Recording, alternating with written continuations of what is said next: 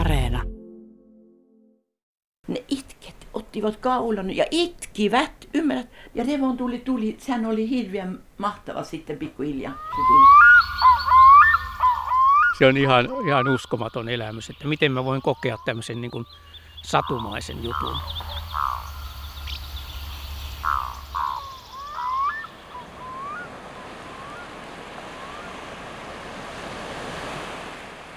Tältä kuulostavat Jäämeren mainingit sinä hyvin tuulisena päivänä, jona vierailemme Pohjois-Norjassa, Varanginvuonon rannassa Pykeijassa. Tarkemmin sanottuna sen länsi, eli Seljän puolella, niin kuin kylällä on kuulemma sanottu, koska satama on kylän toisella puolella, ja se on ollut tietenkin aiemmin koko yhteys maailmaan, aikaan ennen tietä, joka tulikin Pykeijaan varsin myöhään. Nyt näemme kuitenkin heti ensimmäiseksi bussin ikkunasta kylään laskeutuessamme tämän lännenpuoleisen hienon hiekkarannan, ja sitten meren ja vuorten saartaman laakson, hauskan näköiset värikkäät kaksikerroksiset puutalot, kirkon hautausmaineen. Koko kylä voi itse asiassa nähdä yhdellä silmäyksellä. Tässä on hautausmaa ja siellä kasvaa se pikkukukka, joka Siperian sinilatva. Ja se makka kasvaa vain täällä Euroopassa, tässä hautausmaalla. Elsa hyppää bussin kyytiin heti kun saavumme kylään ja alkaa kertoa kylän tärkeistä nähtävyyksistä suomeksi. Se oli iso hiekkaranta, mutta ja sillä lailla meillä oli tämä, että navetta oli alapuolella tie ja talo yläpuolella tie. Kun merihän tuli aivan tänne ennen.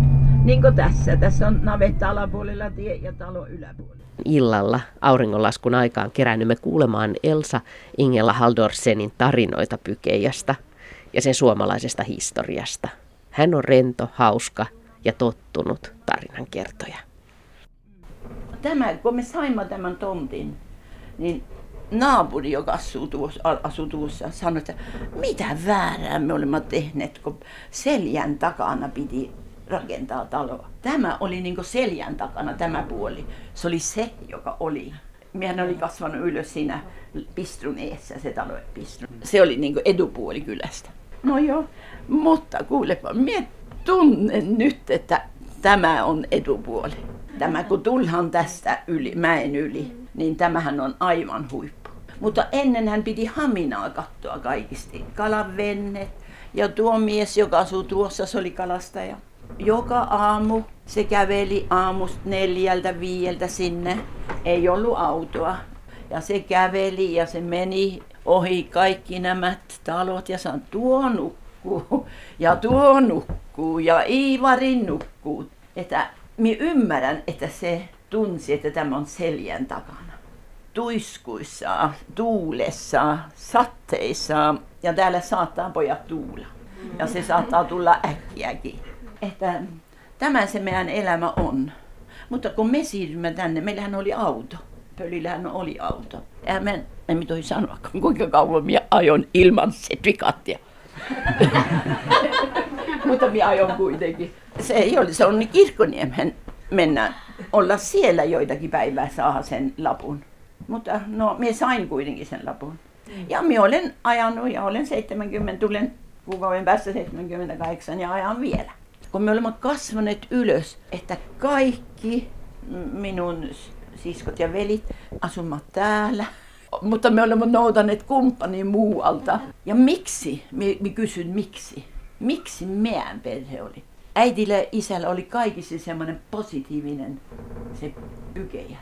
Kyllä se tuulee muuallakin, jos me menimme, kun me ajoimme, eli menimme muualle. Ja tännehän tuli suomalaiset 1800-luvulla. Äiti sanoi kaikista, että se on suomalaiset, jotka on rakentaneet tämän kylän. Joo, ja kylähän on, meillähän on ollut 500 ihmistä. Kalahan on kaikista ollut se puhuja, mutta meillä on ollut 400 lammasta ja 75 lehmää kylällä. Ja sitten kesällä me viemme lehmät ja lampaat sinne saaren, panimme lampaat. Ja sitten menimme, pykeläiset mentiin venhellä, ottivat paaskin sen lehmän ja vasikan ja kampet ja mentiin mökille sinne reisivuonan sisällä. Siellä ne oli kesän ja blokkasivat marjoja ja lyötiin heinää ja kaikki tämmöistä. Että se on ollut, että me olemme pitäneet tehdä. Ja se kalastus on ollut se on ollut. Mm. Mutta niin kuin isällä ja niillähän oli venhejä ja sillinuottia ja lotanuottia. Mutta 62 4 poikaa meni, hukku venheellä siellä Kirkkoniemen vuonon ulkopuolella. Ja jälkeen sen ne möivät kaikki. Ne oli aktiivisia generationissa kalastajat. Että niillähän oli, minä muistan, 17 henkiä oli töissä kerran.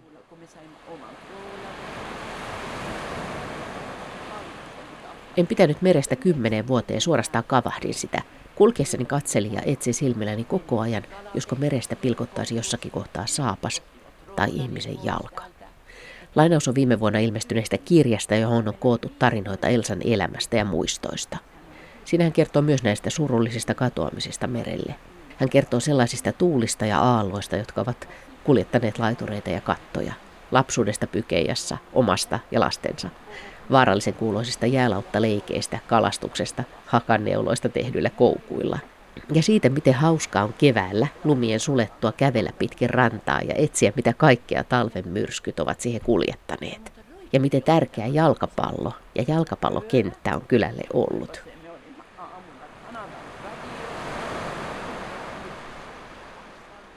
Vaikka voisi ajatella, että syrjäisessä kylässä Jäämeren rannalla elämä muuttuu jotenkin hitaammin kuin muualla, niin ei tietenkään ole, kuten Elsan tarinoista selviää. Täällä kalastetaan nyt kuningasrapua, joka on venäläisten siirtoistutusten kautta alueelle levinnyt vieraslaji. Se on taloudellisesti valtavan merkittävä, mutta sen ekologisia vaikutuksia mereen kukaan ei vielä oikein tiedä. Toisaalta kaikenlaiset tavat pitää pohjoisia seutuja asuttuna ovat arvokkaita, koska kylät ja futiskentät autioituvat täälläkin. Ja sitten taas toisaalta kansainvälisesti yhä suurempi kiinnostus kohdistuu nyt näihin pohjoisenkin meriin. Ja sitä myötä myöskin monet merten ongelmat alkavat näkyä täälläkin. Pykeijän Elsa-kirjassa on aika erikoinen tarina siitä, miten Elsan veli oli kerran pelastamassa kalastusverkkoon hampaistaan juttunutta valasta. Veli hieroi valaan poskia, roikkuen laidan yli pienestä veneestä. Verkko oli jotenkin hankalasti siellä takahampaissa kiinni, eikä meinannut irrota.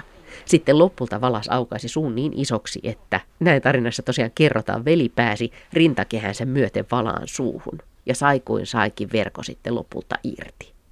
Ja sitten veli kuvaili sitä, miten ei ollut aiemmin koskaan nähnyt valaan katsetta, mutta nyt valas katsoi silmiin, ui kauemmas, heilautti pyrstöä ja veli päätti, että hän ei koskaan enää voi ampua valaita.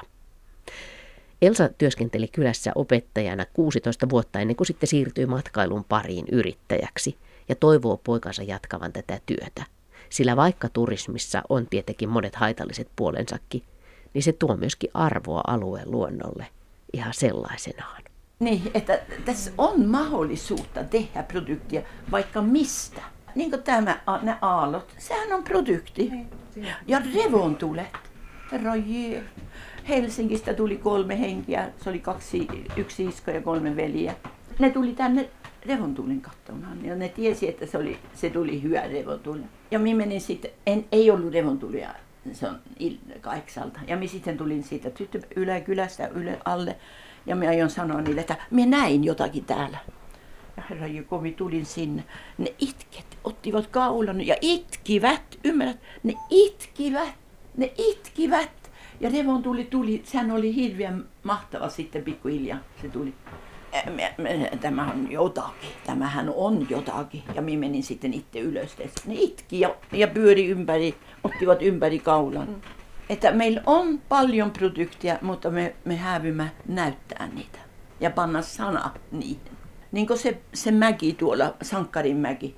Siellähän ne aprillista jo makkaa ihmisiä kameran kanssa ja kuuaille pikkukukkia. Että tämä on, ja siellä on semmoisia kukkia, joka ei ole Norjassa, on vain idästä tullut. Niin kuin se kukka siellä hautausmaalla, Siperian sinilatva. Sehän on, sanovat, että Siperiassa oli sammaa ja on joitakin huippuvuodisia. Mutta nyt ne on tutkineet sitä, että juuret on erilaisia. Että se kukka, joka on tässä, se on aivan erilainen. Että se on vain täällä hautausmaalla. Mutta se on tärkeää, että me löydämme näitä pointtia, että me näemme niitä. Mutta me tunnen, että meidän kunta ei näe Pykeijää. että minä tunnen sen, että mulla tulee semmoinen vähän, ei ne ymmärrä.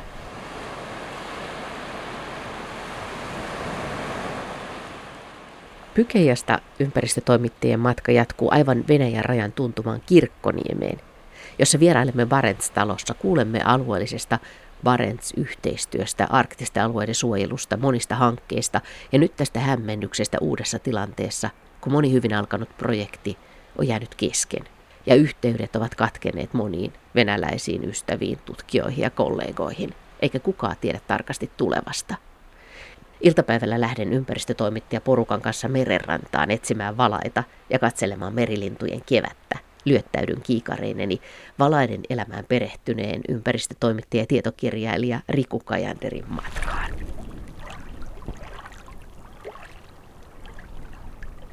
Ollaan tavallaan, siis tuossa on ihan Petsamo. Petsamo näkyy täältä suoraan, entinen Suomen alue ja nämä vedet on varmaan tuttuja suomalaisillekin ollut aikoinaan. Mutta me ollaan nyt tällä retkellä, niin vähän ollaan ehkä liian aikaisessa. Että vielä on, noin paikallisetkin sanoo, että pari viikon kuluttua täällä olisi enemmän lintuja. Mutta lokkejahan täällä on paljon, haahkoja on hyvin paljon. Ja sitten semmoinen tunnusomainen lintu, mitä Suomessa ei ole ja joka täällä niin kuin, vähän niin kuin lintuvuorilla pesii, on pikkukajava, jolla on semmoinen jännä ääni. Ja sitä on nähty pari kappaletta tässä, mutta on aika hiljasta vielä toisaalta. Niin tuossa meidän oikealla puolella näkyy tuommoinen kalliojyrkäinen seinämä ja varmaan tosiaan hetken kuluttua, joidenkin viikkojen kuluttua. Siinä alkaa pikkukaivat pesiä. Siinä on vielä lunta, että sen takia siinä ei ole tietenkään hyvä pesiä. Ensimmäiset parit siellä istuskelee siellä kalliojyrkänteen koloissa. Ja täällähän ainakin lähialueilla on sitten näitä oikea aitoja merilintuja, niin kuin ruokkia ja kiisloja ja tällaisia. Me ollaan täällä ympäristötoimittajien reissulla tutustumassa Jäämeren ympäristökysymyksiin. Ja sitten myöskin nämä Jäämeren monet uhkat on tullut tässä ympäristötoimittajien reissulla esille. Ja sä oot muutenkin niihin perehtynyt jo aikaisemminkin. Kyllä joo. Yksi semmoinen suuri uhka, mikä kohdistuu muihinkin meriin tietysti, niin on tämä ilmaston lämpeneminen ja ilmastonmuutos. Että täälläkin lähialueella, kun mennään tästä tuonne itään, niin kuin Venäjän rannikolle, vähän tuosta arktista rannikkoa, niin just todettiin, asiantuntija kertoi, että siellä on melkein 4 astetta jo vedenlämmöt nousseet. Ja se vaikuttaa tosi paljon niin kuin lajistoon ja monien lajien niin kuin säilymiseen ja runsauteen ja veden kerrostumiseen ja moneen muuhun asiaan. Ja sitten täällä lähellä on näitä Venäjän kaikkia suuria metalliteollisuutta ja kaivosteollisuutta ja tällaisia laitoksia, jotka on osittain saastuttaneet näitä alueita. Ja sitten mitä näitä uhkatekijöitä täällä on, ja joita on vielä ratkaistu kunnolla, että näitä Venäjän atomikäyttöisiä sukellusveneitä niin on tuossa Venäjän puolella ja niistä aika monet, 20 on melkein mennyt rikkiä, ne on jossain pohjassa ja nyt pelätään, että miten saadaan, että ei sieltä sitä radioaktiivista vuottaisi ympäristöön ja se on vielä keskeneräiset projektit siellä. Ja nyt kaikki on tietysti paljon hankalampaa yhteistyötä tehdä, kun Putin on pistänyt rajat lukkoon ja ei saa niin kuin tämmöinen Barentsin neuvostokaan toimia yhdessä. Niin sitä jotenkin, kun tässä aurinko paistaa ja on tosiaan lähes helteistä tuulen suojassa ja maisema näyttää siltä, niin kuin ei olisi mitään hätää, mutta tosiaan me ollaan kuultu tässä viime päivinä niin erilaisista uhkakuvista, joita tälläkin alueella on. Sitä, mitä me odotettiin tältä paikalta niin kuin vähän, vaikka tiedettiin, että se vaatii ehkä hyvää onneakin, että jotain valaita voitaisiin nähdä. Että näillä alueilla on pyöriäisiä, kyllä, elää, ja niiden selkä voisi välillä näkyä, kun ne tulee hengittämään. Musta selkä ja selkäkyhmy, mutta ei ole niitä nähty, että se vaatii tietysti onnea. Pitäisi paljon tarkkailla vähän tämmöistä ehkä laajempaa avomerialuetta. Niin kerro vähän pyöriäisestä. Sä oot tehnyt kirjan Valaat, valtamerten vaeltajat ja oot aikaisemminkin jo vuosikymmeniä sitten tehnyt valaskirjan ja oot ollut kiinnostunut koko ajan valaiden elämästä. Mutta kerro vähän nyt ensin pyöriäisestä, että minkälainen merenkulkija se on?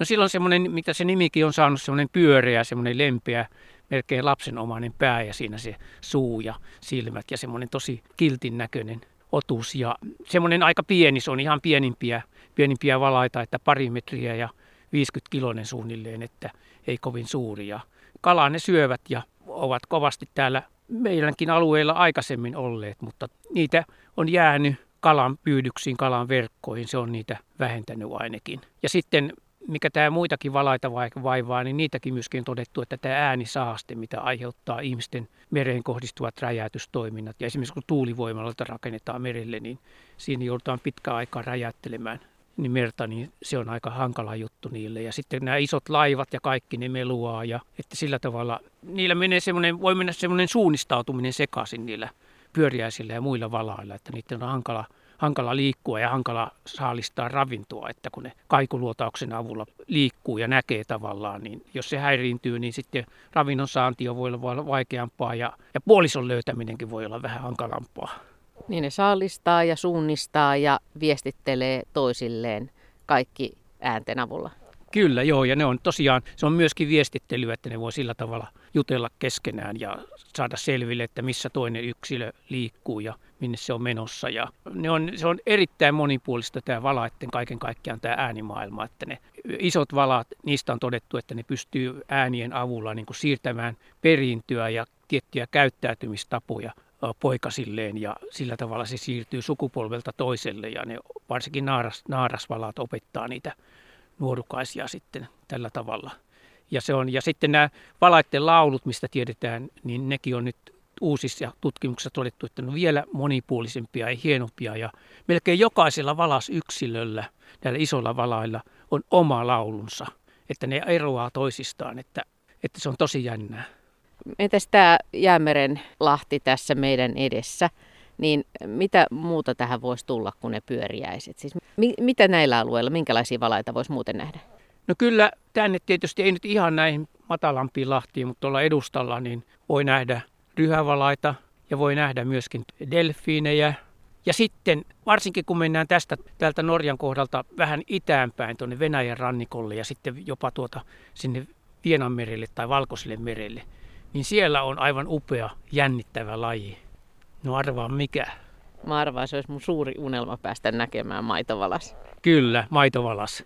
Oletko sä päässyt näkemään sen? Olen päässyt näkemään. Että mulla semmoinen eka kokemus oli, just kun me mentiin sinne Vienan merelle, niin mentiin yhteen paikkaan, missä piti sitten tehdä näitä semmoisia pienellä veneillä näitä valasmatkoja merelle. Mutta silloin kun me siellä oltiin, niin tuli niin kova tuuli ja sitten tämä veneilijä sanoi, että hän ei pysty lähtemäänkään tänne retkelle. No okei, me ei lähtetty, ajateltiin sitten seuraavana päivänä tyyntyi, mutta se veneilijä sanoi, että ei onnistu nytkään vielä. No sitten me mentiin vaan kävelemään sinne rannalle, Valkoisen meren rannalle siellä Solovetskin luostarialueella. Ja siellä kun me käveltiin, yhtäkkiä kuului semmoisia ihmeellisiä ääniä sieltä. Ja tiedätkö mitä? Me nähtiin maitovalasparvi.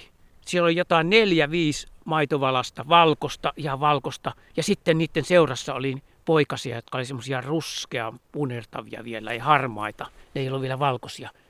Ja käsittämätöntä, ne tuli ihan sinne rantaan, ihan matalaan veteen meidän lähdelle ja katso meitä. Ja niillä on semmoiset hymyilevät katsot ja sitten ne pystyy kääntämään päätä toisin kuin mitkään muut valaat, niin ne pääsi aika matalaan veteen ja ehkä ne ajatteli, että annetaanko me niille jotain kalaa tai muuta.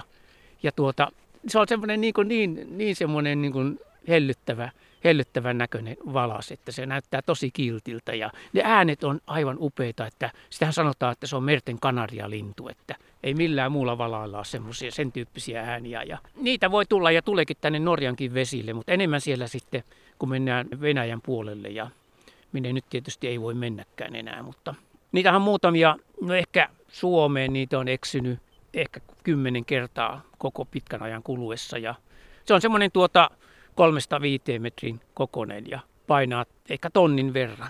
Niin kun ne katseli ne maitovalaat teitä sieltä, niin oliko se niin kuin pystyssä, että ne päät näkyy sitten? Tulee veden pinnalle, joo, ja ne kurkkii sille ja katselee ja hymyilee. Että se on tosi uskomaton kokemus, kun kuitenkin villieläin ja se tekee tällä tavalla. Ne on varsin älykkäitä ja uteliaita. On, kyllä. Ja niillä on hirveän voimakas se ryhmädynamiikka. Että niillä on semmoinen tapa, että vanhin naaras maitovalas johtaa semmoista nuorempien porukkaa, jossa voi olla 10 yksilöä. Osa on se omia lapsia, mutta sitten osa voi olla muiden lapsia ja johtaa siitä. Ja ne on ne, jotka tulee sinne rannalle ja koirat on sitten enemmän sillä merellä ja huolehtii syömisestä, että ei sitä muuta tarvitse tehdä.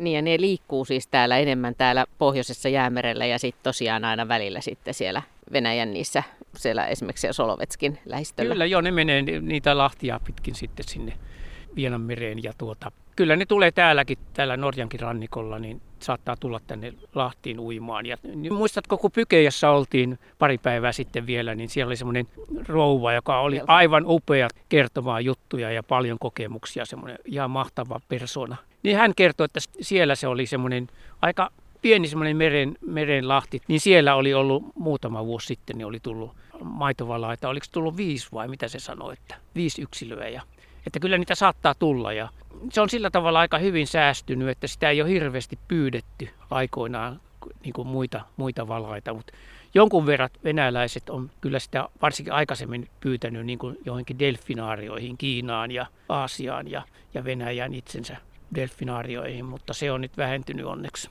Voisi kuvitella, että kun näkee sopivassa meriusvassa tai jossain erikoisessa valaistuksessa tuommoisen maitovalaan kurkistelevan sieltä vedestä, niin voi kuvitella, että se on aika monen myytin ja tarinan alku. Kyllä, ja se on ihan uskomaton elämys, että miten mä voin kokea tämmöisen niin kuin satumaisen jutun. Niitä oli hyvin kuvattu, että vähän niin kuin satumainen. Ja sitten mä oon käsittänyt niiden esimerkiksi ääntely, kun niillä on vähän semmoinen kyhmysin päässä, niin se liittyy just siihen kaikuluotaukseen ja että se on hämmästyttävän tarkka se, miten ne äänen avulla muodostaa veden alla niitä kuvia ja hyvin tarkkoja kuvia. Vähän niin kuin röntgenkuva. Kyllä, se on erittäin tarkka niillä se toiminta ja siihen se niiden käyttäytyminen paljon perustuukin. Miten maailmamme valailla tällä hetkellä menee? Me tiedetään, että historia on synkkä ja monet valaslajit on ollut sukupuuton partaallakin, mutta entäs nyt? Niin, ajattelen niitä pyydettiin ehkä 1700-luvulta lähtien tuonne vuoteen 1990 lähtien, niin 2-3 miljoonaa. Ja hirveän monien, varsinkin näiden isojen valaiden, hetulavalaiden kannat laski. Ja niistä oli, monilla oli jäljellä vain 15% tai 20% kannasta. Mutta nyt kun tämä pyynti on loppunut ja se on ollut lopussa nyt 30-40 vuotta, niin ihan ilahduttavasti monet valaat on ruvennut palaamaan takaisin. Esimerkiksi ryhävalaiden kannat on nousseet Amerikan vesillä ja myöskin monissa, esimerkiksi Islannin ympäristössä on todettu sitä. Ja sitten tämä maailman suurin otus, joka on suurempi kuin dinosaurukset aikoinaan, sinivalas, niin niiden kanta on myöskin pikkuhiljaa ruvennut kasvamaan. Niillä menee siis hyvin. Mutta sitten taas delfiineillä on vähän se ongelma, että oho, meriharakka. Meriharakkoja tässä lentää tosiaan, joo. Hauska ääni. Ne on nyt tuossa kosion menoissa melkein. Niin, mihin mä jäikään, niin delfiinit ja nämä hammasvalaat, niin niillä on sillä tavalla, että niitäkin on pyydetty paljon. Mutta niiden kantaa vaikuttaa nykyinen tilanne merissä. Eli nimenomaan se, että on väitetty, että jopa 1 tai 2 miljoonaa delfiiniä kuolee vuosittain näihin suurkalastuksen ajoverkkoihin, isoihin verkkoihin. Ja ne hukkuu sinne ja arvoin pääsee sieltä irti. Ja sitten tämä ilmaston lämpeneminen on vaikuttanut siihen, että meret on happamoituneet ja silloin se on vaikuttanut tiettyjen lajien ravinnon saantiin. Ja sitten tämä äänisaaste on erittäin voimakasta niille. Että niiden tosiaan se suunnistautuminen, saaliin pyytäminen ja myöskin sitten toisaalta kommunikaatio muiden saman lajin yksilöiden kanssa häiriytyy. Ja silloin ne ajaa kolareita helpommin muussa isoihin laivoihin ja siihenkin niitä kuolee. Että niiden tilanne on vaikea. Ja kaikkein vaikein se on täällä meidän lähellä nyt, missä ollaan täällä arktisella alueella, kun siellä jäät rupeaa lähtemään. Se vaikuttaa niiden saaliisiin ja siellä muun muassa Norja tekee valtavasti tämmöisiä kokeiluja, räjäyttää isoja voimakkaita ääniaaltoja merenpohjaan ja etsii öljy- ja kaasuvarantoja ja myöskin nykyisin siellä jo porataan paljon ja sitten tulee saastetta ja melua ja sitten tämä jäitten lähtökin, niin se vaikuttaa joidenkin lajien elämään, että esimerkiksi tämä maitovalas on tottunut siihen, että se elää muutaman kuukauden ainakin semmoisella alueella, missä olisi niin kuin melko paljon jäätä ja silloin päässä se semmoinen niin voimakas pää, että se pystyy päällä tekemään aukkoja jäähän ja pääsee hengittämään. Ja niiden elinpiiriin ja käyttäytymiseen kanssa vaikuttaa tämä muutos. Ja sitten tämä miekkavalas, joka on tietysti aika paljon näitä delfiinejä voi saalistaa, niin kun meret ovat tulleet lämpimämmiksi, niin sekin on ruvennut lisääntymään ja muuttamaan enemmän tänne pohjoisille arktisille alueille ja se on tietyssä mielessä vähän uhka näille joillekin delfiinilajeille. pyöriäisille myös. Kun sä teit sun uutta valaskirjaa, niin opitko sä paljon uutta? Tai mitä erityisesti niin kuin opit uutta, kun kävit läpi näitä maailman valaslajeja? No ennen kaikkea oli selvää, että on uutta valastietämystä ja valastutkimusta on tullut valtavasti lisää, sanotaan viimeisen 20 vuoden aikana ihan mielettömästi. Ja siinä olikin pää mennä sekaisin, kun sitä vähän katto läpi. Ja myöskin, mitä mä oon kirjassakin halunnut tuoda esille, just näitä valaisiin kohdistuvia uhkatekijöitä ja miten ne vaikuttaa. Siitäkin on nyt selviä näyttöjä ja tilastoja olemassa, että miten niiden elämä on huonontunut monilla alueilla. Ja kyllä ehkä se kaikkein jännittävin oli, mitä tuli esille, niiden ominaisuuksista, just tästä älykkyydestä ja äänimaailmasta ja suunnistautumisesta ja sitten just tästä valaskulttuurista, mikä on ainakin ryhävalailla ja sillivalailla ja sinivalailla olemassa, että ne pystyy siirtämään sitä tietoa toisille ja eri alueilla elävät kannat, niin niillä on oma kulttuurinsa ja se on tosi, tosi jännittävää ja ne on siis ihan mieletön maailma vielä, jos tulevaisuudessakin ajatellaan edessä, että mitä kaikkea saadaankaan selville niiden toiminnoista.